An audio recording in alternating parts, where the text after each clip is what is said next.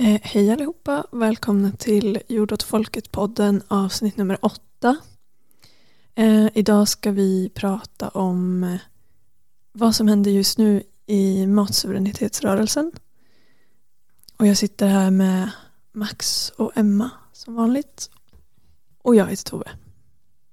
Ja, och det här är ett väldigt speciellt avsnitt för um, vi skulle egentligen spelat in det här för två månader sedan um, och då skulle vi haft Torgny Östling som eh, gäst. Men eh, dagen innan vi skulle spela in så eh, avled han i en eh, arbetsolycka med mm, trädfällning. Och det hände då på hans gård i Marsätt i Jämtland ehm, den 3 mars. Så han blev ehm, 71 år. Så det har såklart tagit väldigt hårt på oss. Personligen så var han en av mina närmaste vänner och ehm, han var en, måste jag säga, väldigt varm person. Um, jag hälsade på honom två gånger och uh, en gång själv då och då var det, man blev direkt välkomnad väldigt, väldigt varmt. Man kände, jag har aldrig känt mig så hemma hos någon annan. Och, och samtidigt ehm, um, nog den smartaste människan jag träffat. Ja, då väldigt ja, inkluderande i, i arbetet och, och lyssnande och väldigt omtänksam människa. Och ett väldigt driv helt enkelt. Jag har ju varit, ja, varit med i Nordbruk sedan starten och, och även dess, innan dess kämpat med eller kämpat mot exploatering av eh, mark nära honom och det kommer jag prata lite senare om i det här avsnittet. Och um, väldigt mycket energi som han delade med sig av. Som motiverade mig väldigt mycket personligen i alla fall. Och, um, det var ju väldigt stora frågor som vi arbetar med kan man säga. Eh, EU, och WTO och politik som är långt, långt borta liksom. Men ehm, en förmåga att på ett begripligt sätt analysera och, och göra det till någonting konkret och eh, konstruktivt är, är att man kan vända det till en kamp som man kan engagera sig i och visa på problemen på riktigt, eh, grunderna till problem och eh, därmed kunna göra någonting åt dem. Och inte kompromissa med sina principer eller, eller ta några enkla lösningar utan att gå till problemets um, källa och, och stå upp och säga att, uh, att det är fel, att det, finns, att det finns ett stort fel och att man måste göra någonting åt det. Och även en väldigt bra lyssnare såklart, det måste man också vara för det här. Och träffat många vänner runt om i världen liksom som, som delar hans erfarenheter och lärt av varandra. Det finns helt enkelt väldigt mycket man kan säga om honom och det finns många fina historier och jag har väldigt många bra minnen från honom helt enkelt som jag kommer, alltid kommer bära med mig. Och jag hoppas att vi kan idag prata om några av de här problemen som var hjärtefrågor för honom på grund av hans egna erfarenheter på gården då med strandskyddet då till exempel och helt enkelt föra vidare det driv som han har delat med sig av i sitt liv och att vi kan fortsätta med det helt enkelt. Um, Torgny var ju en människa som lärde oss väldigt mycket om engagemang och hur engagemang behöver se ut. Jag har ett minne från när vi var och hälsade på honom i Jämtland eh, när vi satt i bilen och vi hade precis träffat två av hans eh, vänner och eh, ja, kollegor kan man väl säga.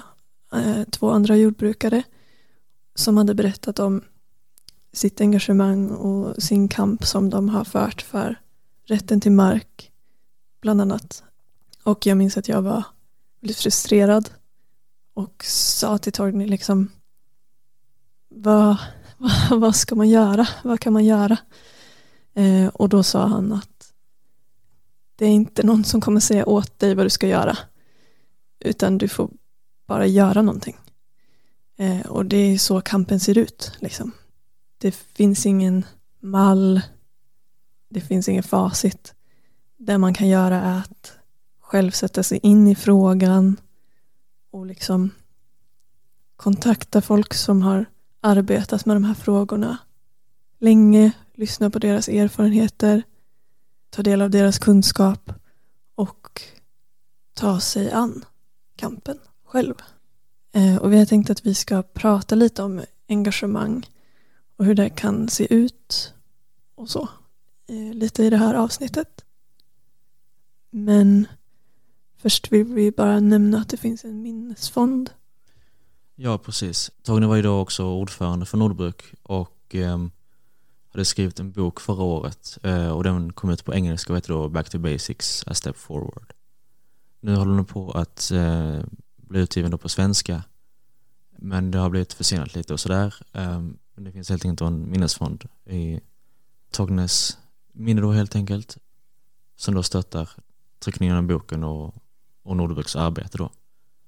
Ehm, och den eh, länkar vi till i, i beskrivningen av avsnittet helt enkelt. Det finns ju också, jag, då när jag hälsade på Togne så gjorde vi en film så den finns också att kolla på eh, på Youtube. Kanske lättast hitta den på, genom vår hemsida på jordetfolket.nu. Ehm, vi har ju haft Torgny som gäst i podden förra året och då har vi ju pratat lite om hans eh, arbete. Men vi kan ju nämna nu igen att han var alltså ordförande i Nordbruk och som du sa Max var med sen start 96. Ehm, men redan innan det så var han engagerad i arbetet för att stoppa kapitalliberaliseringsdirektivet som skrevs på 92. Så han har ju existerat i kampen under en väldigt lång tid. Och en av de första sakerna som han fick engagera sig i då mer politiskt sett um, var just kopplat till strandskyddet som vi ska prata om idag. Och det var ett exempel då där det var ett initiativ från kommunen med ett projekt där de skulle ha då uttryckligen exklusivt boende för exklusiva människor. Då strandnära stugor då helt enkelt. Och eftersom det låg så nära eh, Tognes gård så skulle det innebära att de som flyttar in kunde anmäla Torgny och Martas jordbruk för att det störde miljön genom att lukta eller att det lät med höfläkt och sånt till exempel. Så är lagen att, att de som flyttar in i nybyggnation står, äh, står före där i den lagen. Så då fick de engagera sig helt enkelt för att kunna fortsätta jordbruka. Och det tog väl typ fyra år äh, med engagemang och och motstånd helt enkelt. Men till slut så fick de stopp på det genom att de då fick gjorde en miljökoncession som betydde att de fick rätt att störa miljön genom jordbruks ja, verksamhet helt enkelt. Eh, och när de fick lov att göra det då försvann eh, intresset att exploatera. Eh, så då av den anledningen så blev det inte någon, något exklusivt boende. Och det här är som sagt kopplat då till strandskyddet eftersom det här var strandnära och eh, det är någonting som är uppluckrat stegvis och det är någonting som håller på just nu idag som är väldigt aktivt med den strandskyddsutredningen som kom i december 2020. Ja, och att Torgny höll på med eh, strandskyddet redan på 80-talet visar ju på hur eh, länge den här konflikten har funnits men det har varit många fler turer med strandskyddet hela 1900-talet. För strandskyddet uppstod på 1950-talet. Och det är, det är ju en lag som har betydelse för att skydda jordbruket. Samtidigt som det på många sätt är en ganska urban lag.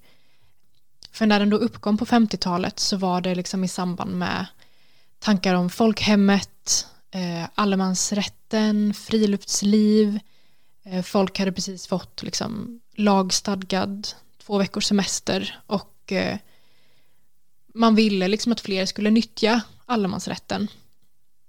Men samtidigt vid den här tiden så var det också många fler som började bygga eh, fritidshus på landsbygden, ofta i tätortsnära landsbygd. Så därför så, så ville man liksom skydda då de här strandområdena som låg i anslutning till de här tätortsnära områdena Eh, så att även de som inte hade en strandtomt typ skulle kunna nyttja stränderna i Sverige. Och då var då lösningen strandlagen 1950 och då innebar det ett förbud mot nybyggnation inom 300 meter från strandlinjen. Eh, eller typ att göra om byggnader som redan stod där. Man fick inte ta ett litet, en fiskebod och göra den till ett fritidshus heller liksom. Och sen så har det skett massa förändringar under 1900-talet. Eh, så 75 till exempel så eh, skärpte man lagen till att inte bara gälla i tätortsnära områden utan börja gälla i hela eh, landet och all landsbygd liksom. Men på vissa sätt så i och med att man gjorde den mer generell för hela landet så började man också uppluckra den att nu, var det, nu gällde det 100 meter från strandlinjen istället för 300 meter. Och det var också upp till Länsstyrelsen själv att välja om ett område som, eh, ja det här, jag har läst på om detta i en statlig offentlig utredning om strandskyddet och då beskrev de det som om det saknade betydelse för strandskyddet så fick Länsstyrelsen själva eh, bestämma om eh, ett vattendrag skulle omfattas av strandskyddet.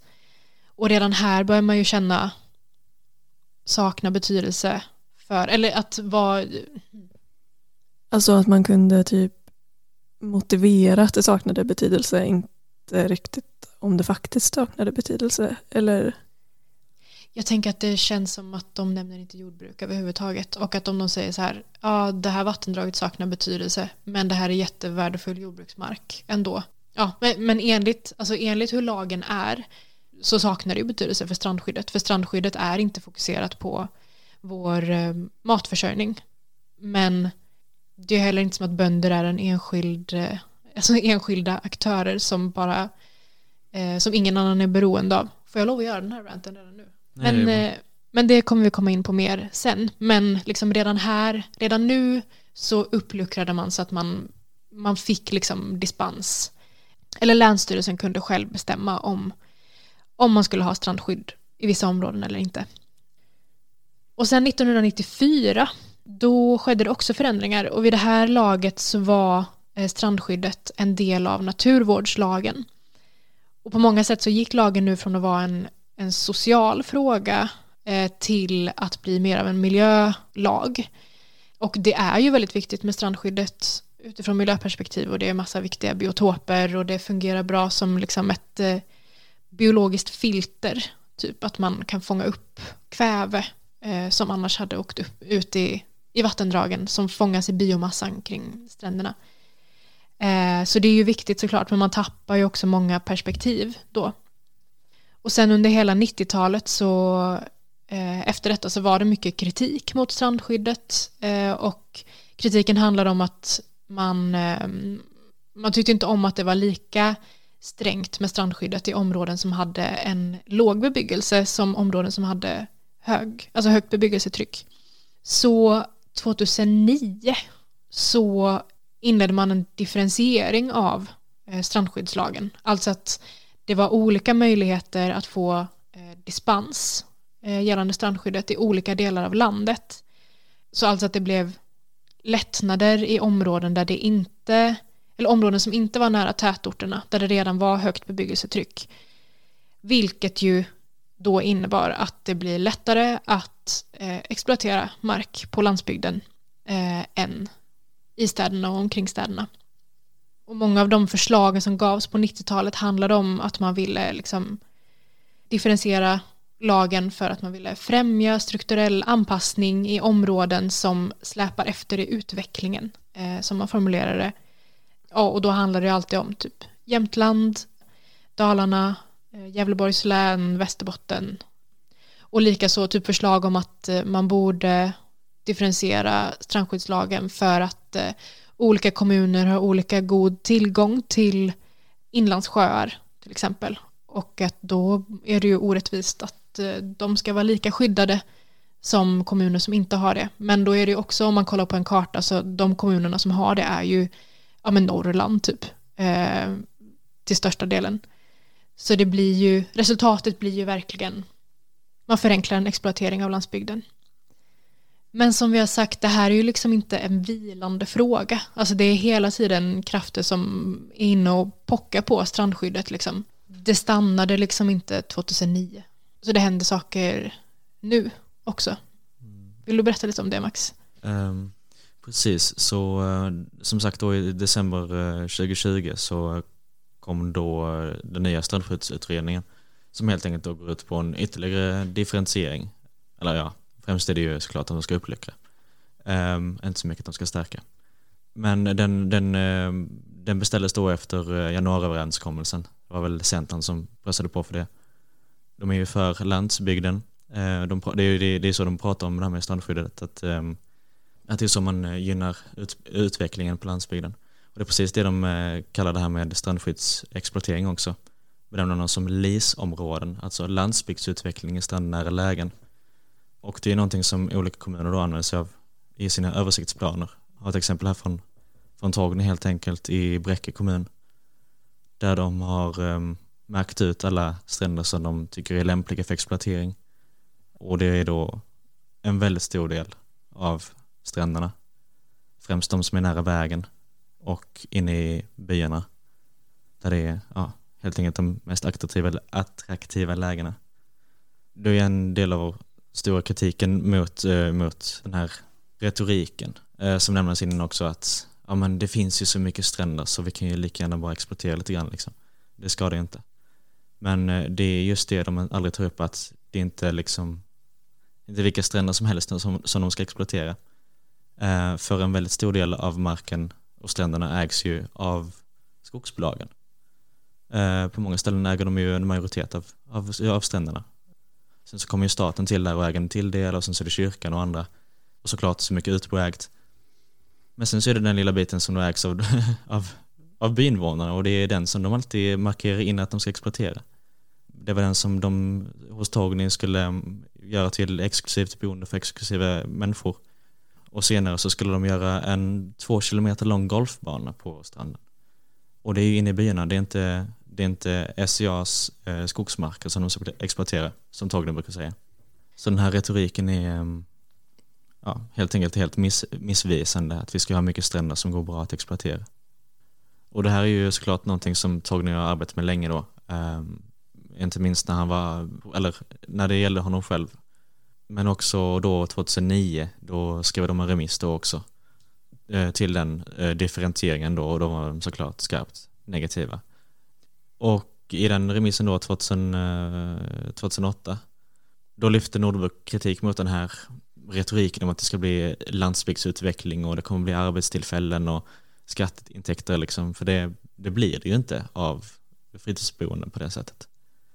Under en väldigt kort tid i så fall. Ehm, och det är ju det är samma som, som vi alltid brukar säga att när man har sålt någonting så, så är det inte hur som helst man kan få tillbaka det.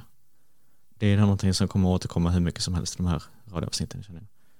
Um, men um, Ja, fan sa jag det vad jag ville säga nu? Ska jag bara fortsätta trasha strandskyddsutredningen? Mm, men berätta liksom vad det gör med typ eh, alltså, taxeringsvärden och sånt där. Ja, precis. För eh, nu inför eh, strandskyddsutredningen eh, 2020 så ska vi också en remiss i Nordbruk.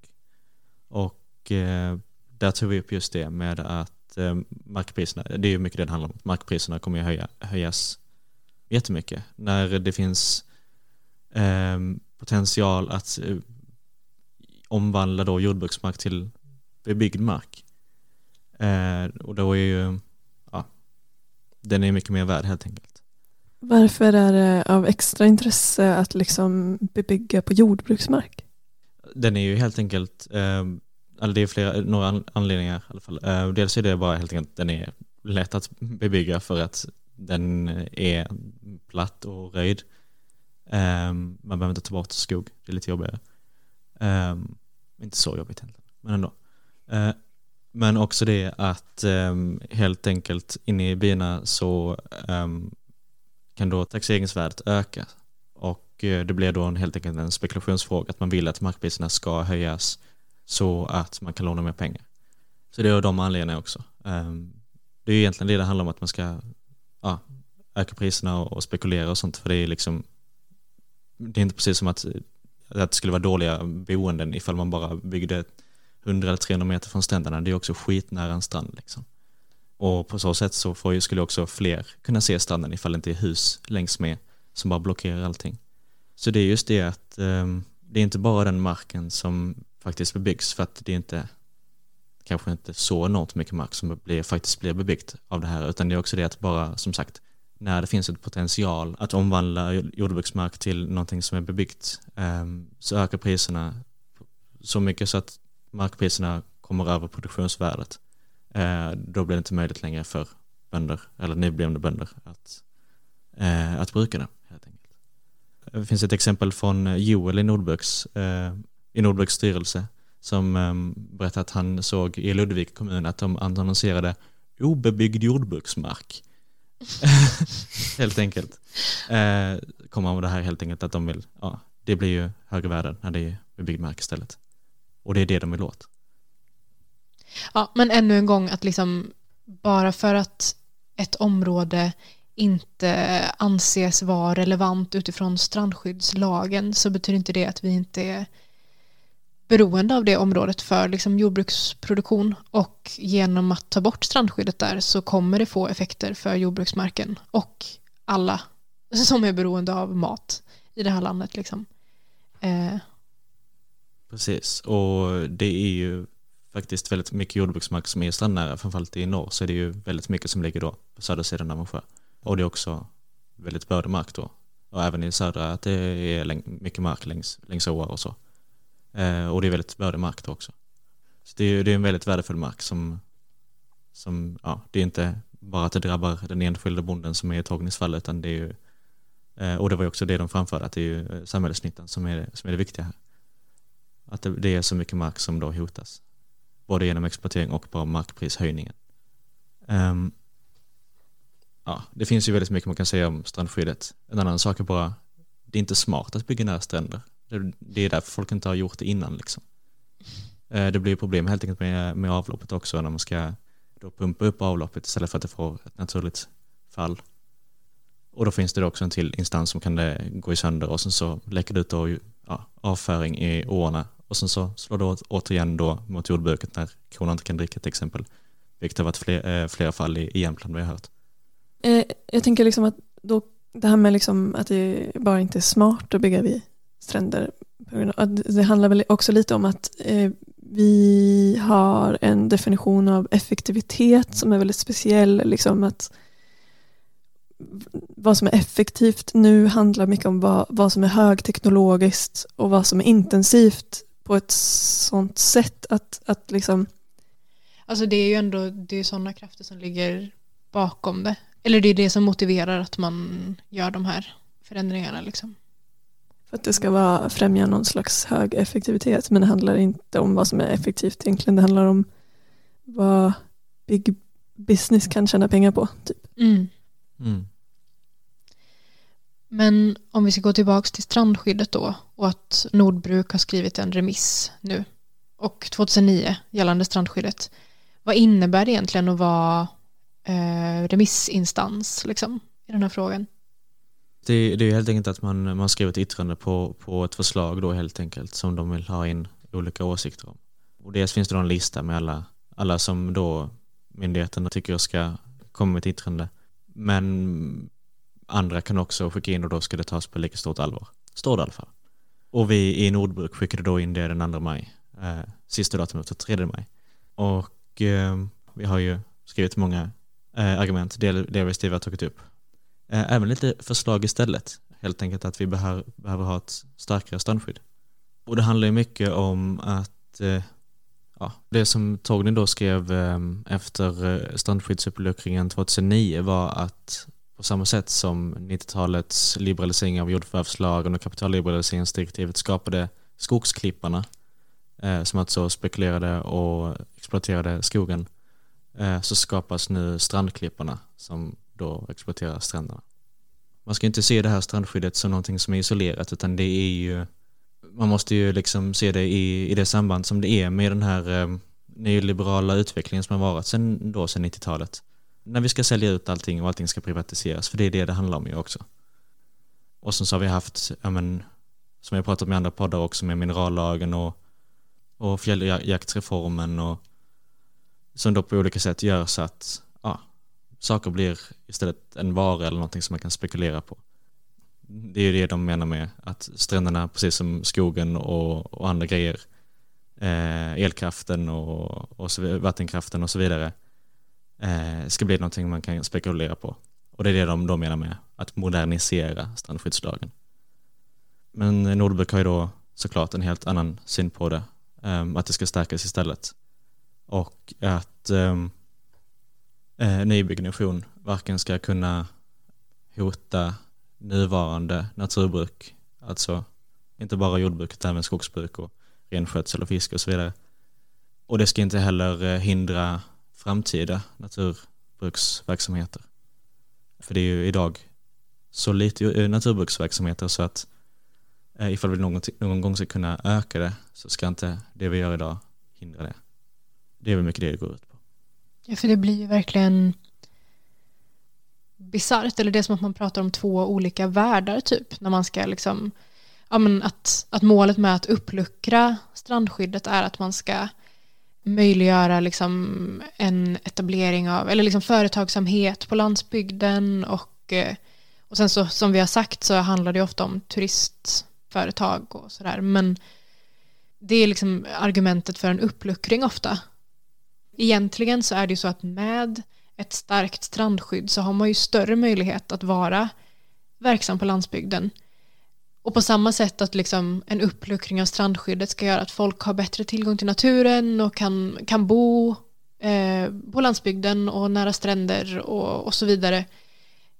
En närhet till naturen möjliggör man ju mycket bättre genom att folk bara kan bo på landsbygden. Eller liksom, vem är det som får lov att bo på landsbygden om man uppluckrar strandskyddet?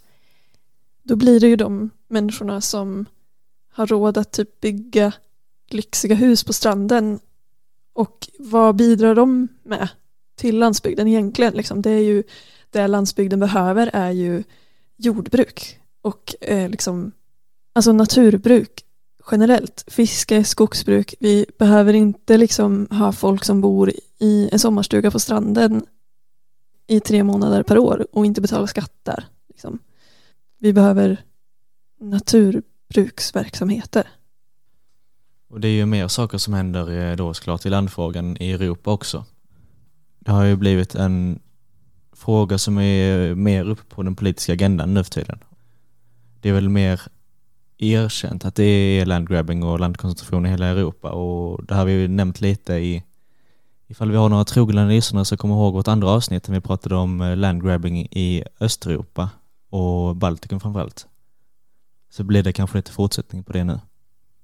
Um, vi sa då i det avsnittet att um, Litauen 2020 hade infört en lag om en begränsning på nyförvärv av um, skogsmark på 1500 hektar för att då minska eh, landgrabbing och landkoncentration eh, till utländska skogsbolag och personer, till exempel Ikea då, som det uttryckt eh, oro för um, eftersom de i Litauen har köpt upp 22 000 hektar och i grannlandet Lettland drygt 90 000 hektar. Men eh, den här då begränsningen då eh, går ju emot eh, EUs grundlagar i princip. Ehm, e EUs fördrag om den inre marknaden, alltså ehm, fri rörlighet av kapital. Så det var ju såklart reaktioner direkt på den här, på den här lagen när den infördes. Eh, det första som hände var ehm, kort, var någon månad efter att lagen infördes så kontaktades Litauens president av den svenska ambassaden för att de ville, vad de säger, förmedla svenska investerares oro. Mm. Och det roliga är att man läser det här i en artikel som har titeln Svenska ambassaden säger att de inte pressade på presidenten att använda sitt veto eh, för att ta den här lagen då. Och ifall artikeln, titeln är så, då måste det ju ha varit så att de, det var det de gjorde. Um, känner man lite ja. Uh, eh, nej men uh, så, uh, och det var ju det som hände. Eh, presidenten, ja, efter det här helt enkelt så försökte presidenten använda sitt veto för att stoppa den här lagen. Efter ambassaden hade pratat med honom. Men det var faktiskt så att parlamentet i Litauen ehm, stoppade vetot så att, ehm, med en väldigt stor majoritet, 90 mot 6. Så, att, eh, så den här lagen gick igenom ändå. Så du menar alltså att presidenten ville använda sitt veto och upphäva lagen, men parlamentet ville, ville ha kvar lagen och fortsätta skydda naturresurserna. Mm, precis. Och det fick de till slut också. Ja, precis. Så uh, nu är lagen där. Men uh, det visade sig det visade sig den i februari 2021 att eh, miljöministern hade fått då ett brev från eh, EU-kommissionen där de ville att Litauen då skulle förklara sig varför de inskränkte på kapitalets fria rörlighet. Och de skulle ha svarat då i februari nu, eh, men det har de inte gjort för jag förstår det som. Så det som händer nu helt enkelt är att eh, kommissionen eh, pressar på Litauen att de ska ta bort den här begränsningen då. Ehm, för att kapitalets fria rörlighet ska gå före euron för att eh, naturresurserna ska försvinna och vinsterna ska gå till svenska skogsbolag istället tillsammans med skatten och så vidare. Också stor oro för, eh, för miljön, att eh, det industrialiserade skogsbruket ska ta över mer och mer i Litauen. Mm. Och det är, det är någonting som de tar upp också i den litauiska debatten, att de undrar hur mycket är det just Sverige som har drivit på kommissionen att de ska pressa på Litauen. Man hade ju kunnat, eller man undrar ju hur det hade om EU-kommissionen hade eh, liksom pressat på Litauen nu om Sverige inte hade haft intressen av att köpa skog där. Mm. Ja, nej, men det känns, um, ja, follow the money helt enkelt. Um, för ingenting har hänt med de nationella lagarna som vi har i Sverige. Det är ingen som, EU har inte pressat på oss för det. Och det finns ju inte några baltiska företag som är intresserade av att köpa upp marken här för den är mycket dyrare. Mm. Så det motsatta skulle inte, eller har i alla fall inte hänt. Mm. Och de internationella lagarna har vi pratat lite om. Eller de Mm. nationella lagarna har vi nämnt lite i tidigare avsnitt. Att Sverige, i, I Sverige är det förbud för juridiska personer att köpa upp mark. Så privatpersoner kan ju ändå spekulera på mark i Sverige. Men vi, vi har ett visst förbud när det gäller markuppköp och det går ju emot EUs, eh, EUs lagar om fri rörlighet av kapital och, och så vidare. Mm, precis. Men det här har också hänt i Litauen förut. Ja, precis. Ehm, Det finns många exempel från, eh, från det här, ehm, den här kampen om, eh, om, eh, eller kampen mot eh, fri spekulation i Östeuropa. Det var ju många länder som, eh, östländer som gick med då i EU efter 2004 och eh, Eh, de flesta av de länderna eh, förhandlade för att kunna få ett undantag från den här fri rörligheten av kapital på grund av de uppenbara negativa konsekvenserna för landet och de sociala konsekvenserna och, och miljön. Så de fick ett undantag då eh, som i princip för de flesta länder gäller till 2015. Så då skulle alltså kapitalets fria rörlighet gälla på riktigt och utländska bolag och personer skulle kunna få köpa hur som helst. Då var det många länder som trots detta då försökte ta in nya, nya regler eh, för att stoppa det här.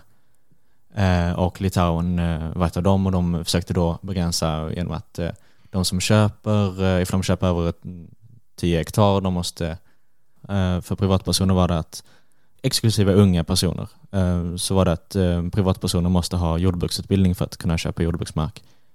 Och för företag var det att de måste få minst hälften av sin inkomst från jordbruket. Så det inte skulle vara något spekulationsbolag sådär.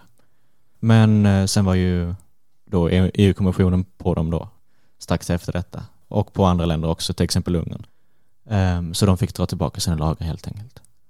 Ehm, så där är någonting som redan har hänt. Eh, att, ja, de försöker göra något litet för att begränsa de negativa symptomen på det här systemet. Liksom. Ehm, men eh, Tillåts inte ja, nej, det, då får de på fingrarna helt enkelt. Mm.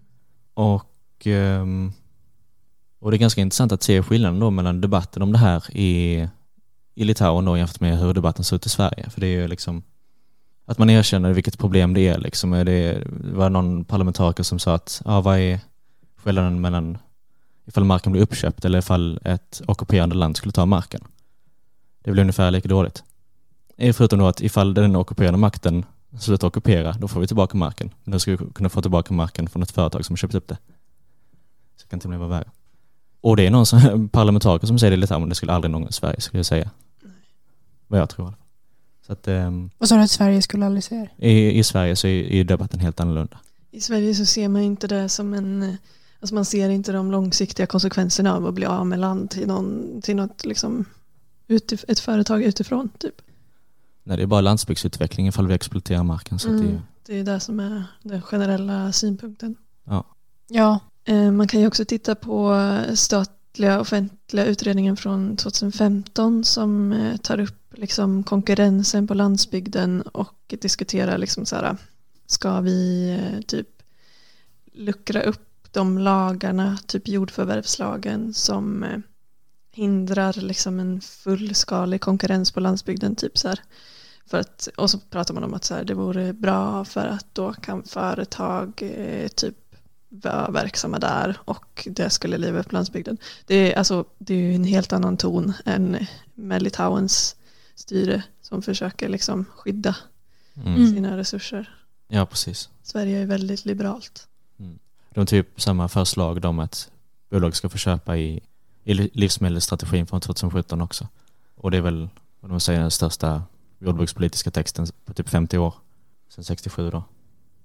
Men vi har ju diskuterat lite det vad det kan bero på. Alltså utöver att Sverige bara är ett väldigt liberalt land. Också rent historiskt typ vad det beror på att man inte inte uppmärksammar riskerna på samma sätt med det här. Att Vilket vi- är konstigt eftersom att baggböleriet skedde ju liksom och Ja. vi ser ju konsekvenserna av det. Men, att, men vi har ju pratat lite om att det skulle kunna vara typ eh, i och med de liksom, allomfattande politiska förändringar som har skett i liksom, östra Europa och så så blir det kanske mer tydligt när man då ska gå med i EU att nu, nu kommer det ske ett skifte från det som har varit innan. Det har varit statlig mark och nu ska, nu ska liksom den statliga marken eh, fördelas. Vi går med i EU, vad kommer hända med marken då? Typ att i Sverige så har man kanske inte samma insikt i allmänhet i hur de här frågorna ser ut typ, och att de berör alla. Typ att det inte blev en tillräckligt stor kontrast Mm. för att det skedde så länge sedan. Ja, och att det skedde inte för alla. Eller alla är inte medvetna om hur det har format vårt land typ. Mm. Så som vi pratade om innan också så är ju, är ju landen, det finns en specifik arbetsgrupp om landfrågan då i ECVC, alltså europeiska delen av La Via Campesina, eh, som Nordbruk också varit engagerad i den här landgruppen då mycket. Och det är ju något väldigt, en väldigt aktuell fråga alltså, just nu också, när det ändå lyckats få upp eh, den här debatten i, i FN också, när de har den här eh, deklarationen för småbrukares rättigheter, där de tar upp landfrågan. Ehm, så det är, det är mer erkänt. Så det, det är då, eh, kommer vi in lite på det interna arbetet i ECVC då. Med, finns då förslag för att skriva ett landdirektiv bland annat. Liksom. Eh, finns ju alla möjliga sätt att, eh, som man försöker eh, förbättra möjligheterna för de som, de som behöver mark, alltså unga bönder och små och medelstora bönder. Så i det här landdirektivet som ECBC eventuellt skickar till EU-kommissionen som ett förslag så har de inte varit så tydliga med att ta avstånd från de fyra friheterna och problematisera kring dem. Eh, för att eh, en aspekt med liksom att jobba med de här frågorna och liksom göra det här arbetet i Bryssel det är ju liksom att det blir ju någon slags centraliseringseffekt. Att så här, det är så starka normer kring hur man ska skriva, hur man ska prata. Det är klart att det påverkar alla organisationer. Liksom. Det finns ingen som är immun mot den här, liksom, Mm. den här normen. Och så här, då blir det ju svårt att ta ett så starkt ställningstagande. Att liksom i det här landdirektivet så säger man, man, man är inte så tydlig som man hade behövt vara. Liksom. Det som de hade behövt ta en tydligare ställning emot då, alltså i det här direktivet, är ju de fyra friheterna. Och att så länge de existerar, liksom det här fri rörlighet av kapital, så, så är de, de är suveräna nationella lagar. Så det, det spelar liksom ingen roll om man i det här direktivet då till exempel skriver att vi vill ha de här rättigheterna för småbrukare. Vi vill att det ska vara lättare för unga att få tillgång till mark. Det ska inte ske någon spekulation. Det blir liksom underordnat de fyra friheterna. Så att, att ta avstånd från dem krävs för att det överhuvudtaget ska få någon, någon effekt, det här direktivet. För det man säger nu är att det är upp till varje medlemsstat själv att avgöra hur eh, de här landfrågorna ska hanteras. Men så kommer ju ECBC då med förslag på hur det borde göras och att varje land själv ska få tillämpa det här om de vill. Men som du säger, så länge vi har EU som är suveränt detta så spelar det ju ingen roll. Ja, precis. Så det de säger nu i direktivet är att varje, varje medlemsstat ska då bestämma om eh, landfrågorna så länge de är i, i enlighet med kapitalets fria rörlighet. och sen så därtill då lägga till lite olika undantag och sådär. Och det är då som vi har pratat om nu med ett exempel i Litauen att har man ett undantag som går emot kapitalets fria rörlighet och det finns ekonomiska intressen bakom så får man ett slag på fingrarna och sen så får man då bort det. De här undantagen, de fungerar inte. Liksom. Nej. Nej, det blir ju också en, eh, alltså det blir en skev fördelning inom EU. För om man då har möjlighet att ha undantag till lagarna så det är vissa länder som kommer... Eller det blir lite som den differentieringen vi pratade om med strandskyddsfrågan. Liksom att de områden som redan inte är så aktuella för exploatering de får möjlighet att bevara sin mark och sina rättigheter ännu mer. Typ. Sen är det ju fragilt såklart, men men som Sverige som har högre, alltså väldigt höga markpriser, vi är ju inte lika aktuella att exploatera som Litauen. till nej. exempel. Så det driver ju på ytterligare hur det redan ser ut. Liksom. Mm. Men som sagt då, alltså det här med att man liksom blir lite liksom färgad av den här centraliseringen och så när man jobbar i Bryssel nära EU i de här stora rummen liksom med den här typen av normer kring hur man uttrycker sig och vad man säger emot och inte. Det är ju därför det är så bra att ECVC har eh, medlemsorganisationer i så många länder som möjligt. Liksom. För då kan till exempel som nu Nordbruk engagera sig i den här frågan och eh, sätta emot. Alltså att, att, att säga, att poängtera då till ECVC att man tycker att landdirektivet behöver vara starkare. Precis. Och det är väldigt intressant att se då skillnaderna mellan de olika länderna återigen. Um, och det är ju då i östländerna, det är ju Rumänien som är väldigt aktiva och, uh, och även Spanien i den här frågan. Uh, men i östländerna så, de är ju, eller ja, de, de är ju väldigt oroliga för det här med landgrabbing, det är en väldigt stor fråga. Uh, och det har ett varit helt fritt fall helt enkelt. Och därför så har då EU kunnat ses som en liten bottennivå. I alla fall finns en liten bottennivå på det. Så det är ett perspektiv från Östeuropa eh, där man då helt enkelt tänker lite grann att ja men vi får ta lite av den här skiten så att det inte blir ännu värre. Så då accepterar man grunderna men då får förhoppningsvis kunna få bort lite av symptomen. Alltså att det är mycket landgrabbing som har skett eh, under bordet liksom. Mm, precis. Och att EU då skulle rädda de här länderna från i alla fall den typen av landgrabbing. Lite mer ehm, ja, starkare rättsväsende. Mm. Ehm, lite mindre korruption i alla fall. Så att det är ju lite de perspektiven och då måste man ju förstå att eh, ifall det är en sån akut situation där det är bara fritt fall så vill man ju ha någonting eh, som bromsar det. Men när man är inne i det och börjar acceptera grunderna så blir det att då, då, då sitter man ju där.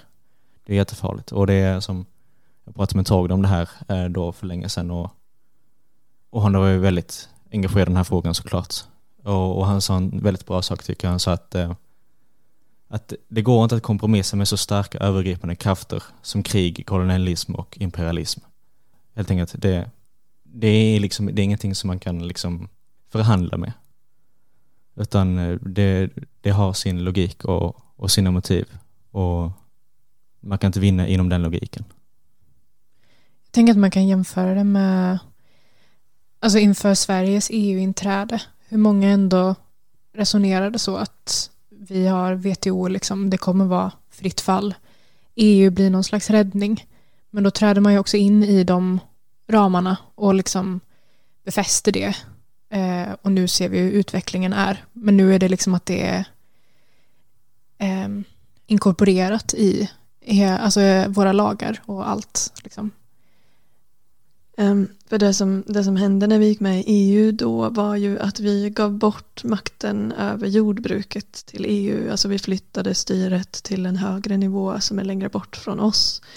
Och um, det är det som riskerar att hända också nu med skogen som vi fortfarande styr över själva i och med eh, Green Deal där EU försöker utvidga sin eh, bestämmande makt över skogen också. Och det är också intressant egentligen med den svenska debatten för att det är många som säger det, eh, både politikerna och, och LRF och så, att de säger att de tycker att skogen ska vara en nationell angelägenhet, säger de. Sen så säger de någonting annat när de är i Bryssel. Och de säger också en helt annan sak när det handlar om Litauen, för då är plötsligt Litauens skog eh, Sveriges angelägenhet. Så det är ju um, intressant, minst sagt. Mm.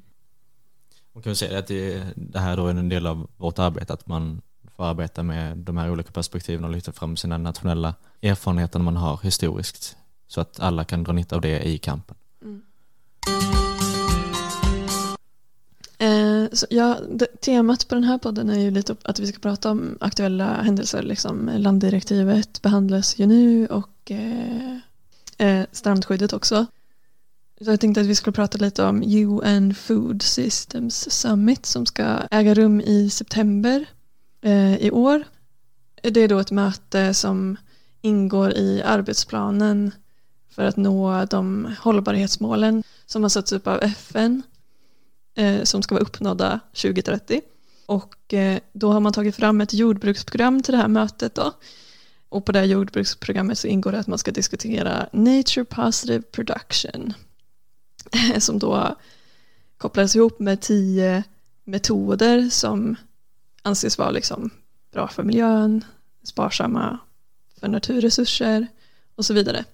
Och de här tio metoderna liknar väldigt mycket de metoderna som FAO tidigare har tagit fram och kopplat till agroekologi som är ett begrepp som jag tror vi har pratat om i podden innan.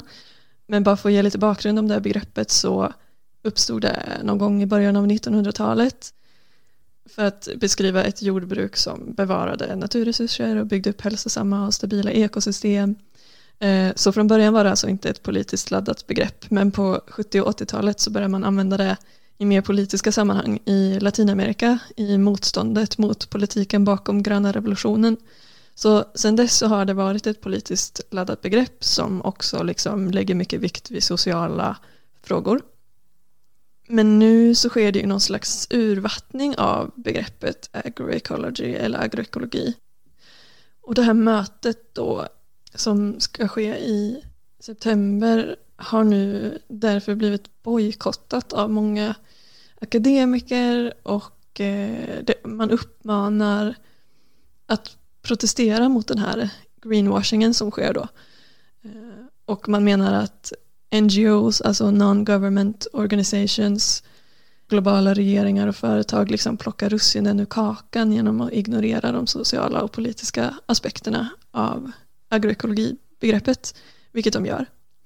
Um, så vilka är det som säger detta? Är det Via det, Campesina och så? Ja, men dels Via Campesina och eh, det började liksom med en grupp akademiker typ som skrev en text om varför man skulle bojkotta det här mötet liksom. Och så har det spridit sig. Och eh, det som har hänt nu är att eh, Jordens vänner, den internationella delen, alltså Friends of the Earth International, har tillsammans med en italiensk eh, non-profit organisation som jobbar med matsuveränitetsfrågor och som har kontakt med FAO, Crosevia tror jag att de heter, eh, och Transnational Institute. De har skrivit en rapport om tre sådana här eh, liknande stora initiativ som då ska handla om sådana här gröna omställningar. Eh, fast som egentligen går ut på att eh, det var en agroekolog som sa att det går liksom ut på att förändra allting så att ingenting förändras. Liksom. Man försöker använda de här begreppen och ta över de här begreppen så att man kan visa att man typ gör någon slags omställning men egentligen handlar det om att man bara fortsätter precis som innan. Liksom. Mm. För att allting, eh, den här agroekologen sa också att allting bygger ju på att expandera och överproducera. Så liksom inbyggt i sig själva, alltså det går inte att stora industrijordbruk håller på med agroekologi. Liksom. Det mm. motsätter ju sig. Och han menar också att industrijordbruken de har sponsrats av staten och EU i typ 80 år och kommer fortsätta ta emot stöd. Liksom. Och han heter Erik Holtz Jimenez förresten och jobbar med Food First som är en slags tankesmedja som jobbar med matsuveränitet eh, som är baserad i Nordamerika. Han säger också liksom att man vill tvätta av den politiska innebörden hos agroekologibegreppet för att gör man det så behöver man inte stå till svars för sin egen politik eftersom det då inte längre finns någon kontrast mellan politiken bakom agroekologi och deras liksom, kapitalistiska exploaterande politik. Mm.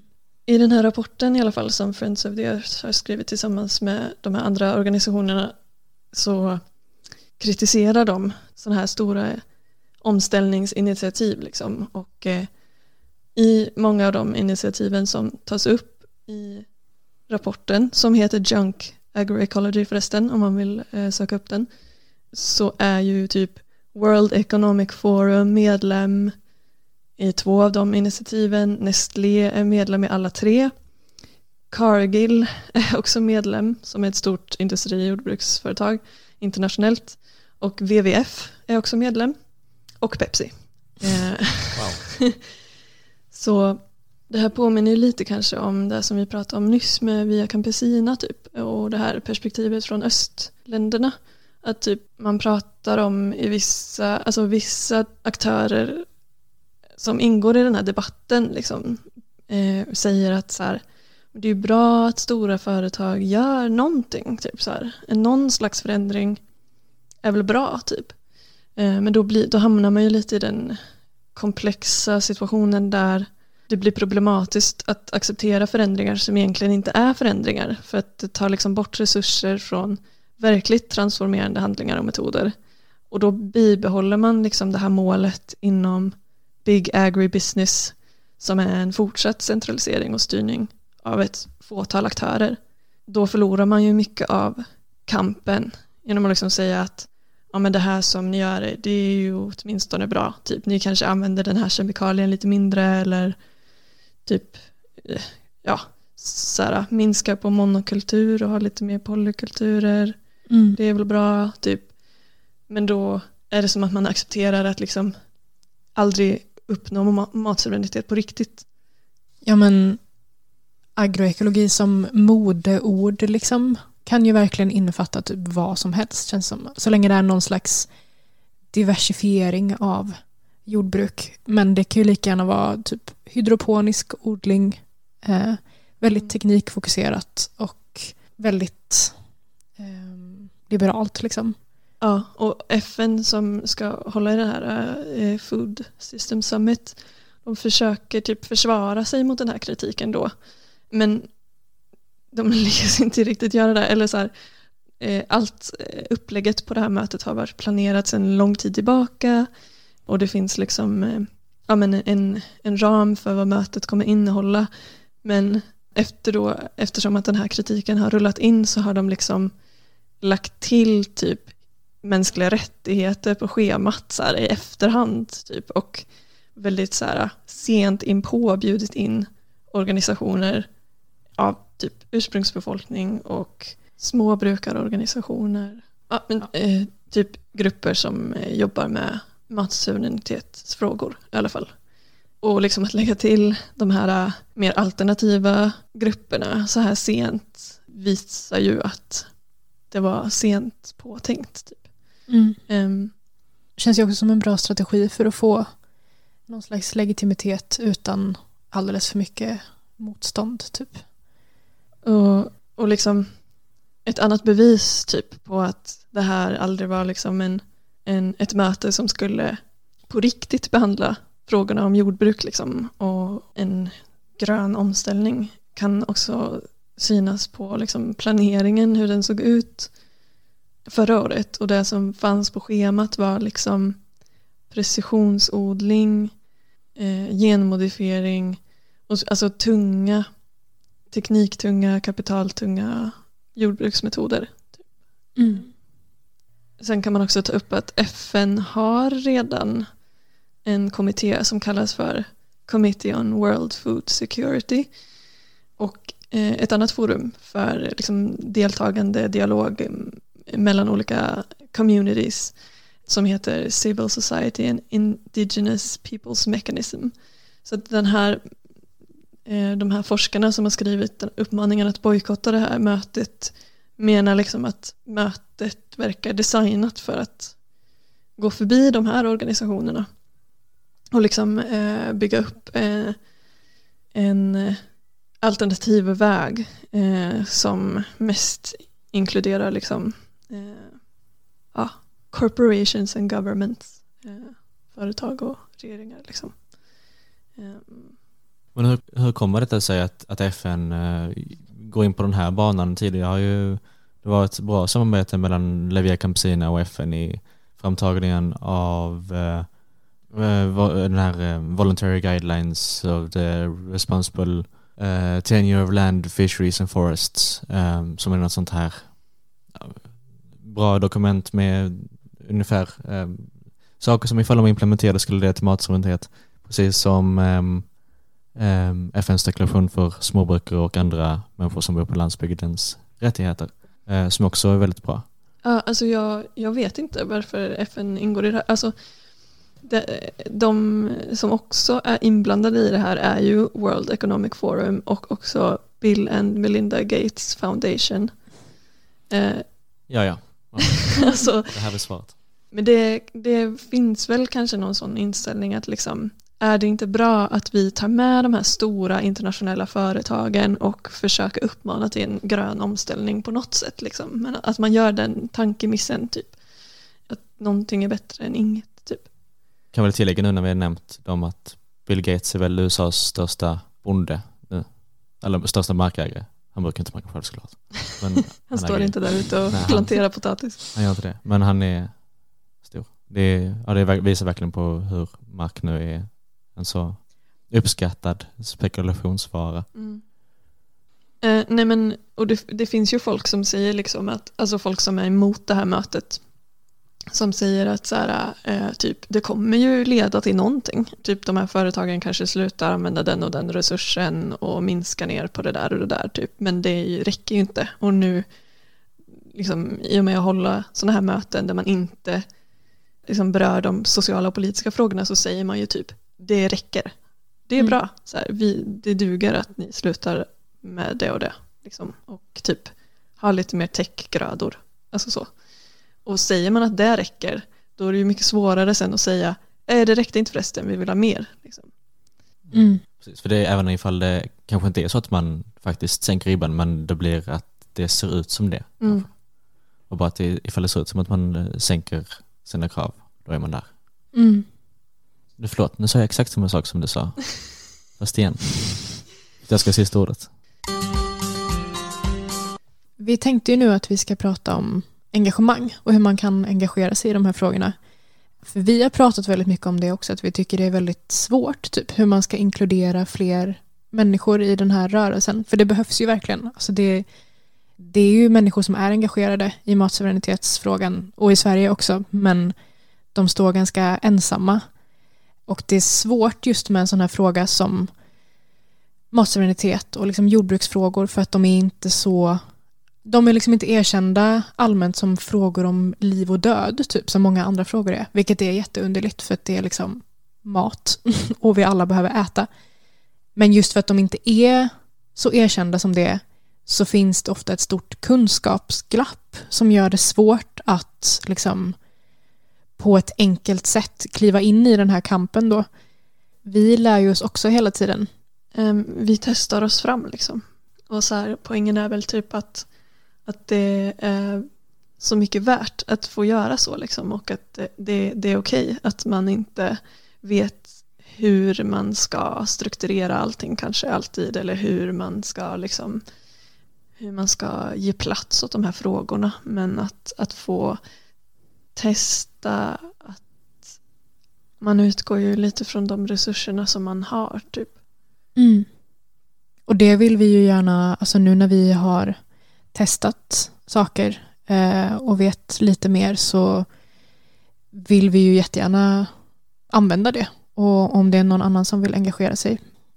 Eh, man kanske till exempel vill starta upp en studiecirkel. Eh, då vet vi ju lite hur man ska göra det, hur man inte ska göra det kanske, vad vi gjorde för fel. Eh, vi har ju mycket material och så eh, från när vi har haft studiecirklar. Jag tänker också att det handlar mycket om att bjuda in folk typ. Alltså om man, om man vet vilka som kan mycket om det här, Nordbruk till exempel, att eh, har man en, någon politisk grupp eller en utbildning eller jag vet inte, en arbetsplats att eh, låta de här personerna eh, få komma till tals då eh, och lyfta de här frågorna. Ehm, så för att sammanfatta så är väl det här någon slags eh, förlängd version av vår lilla kontaktannons i poddbeskrivningen. Men också en, en brasklapp för att vi kan ju inte allt. Eh, och vi har kanske inte alla resurser typ, men vi vill väldigt gärna samarbeta. Mm. Om man har ett intresse för de här frågorna och känner att man vill engagera sig. Mm. Och så kan man lära, fortsätta lära sig tillsammans. Ja. Nu kanske det blir lite abstrakt med eh, hur man kan engagera sig. Sådär, men om man ska ta tillbaka lite till vad vi faktiskt håller på med så det är ju inte bara heller de här ganska tunga eh, texterna som ska skrivas remiss och man måste, man måste vara väldigt insatt eh, i det interna arbetet i SVS och så vidare. Eh, det är ju det är mer andra grejer också, konkreta, konkret folkbildning. Vi, vi håller in en, eh, en kurs um, på åtta träffar som är baserad på Torgnys bok till exempel och, Eh, och att eh, hålla på med de här konkreta liksom, sätten där man eh, lär varandra och sig själv tillsammans eh, i de här frågorna är ju, är ju så man bygger en bas för att kunna gå vidare och, och göra andra grejer och fler saker och sätta sig in i speciella ämnen till exempel. Och, och det handlar ju mycket om vilken kunskapsnivå kanske man kan säga, vilken man, vad man är just nu också.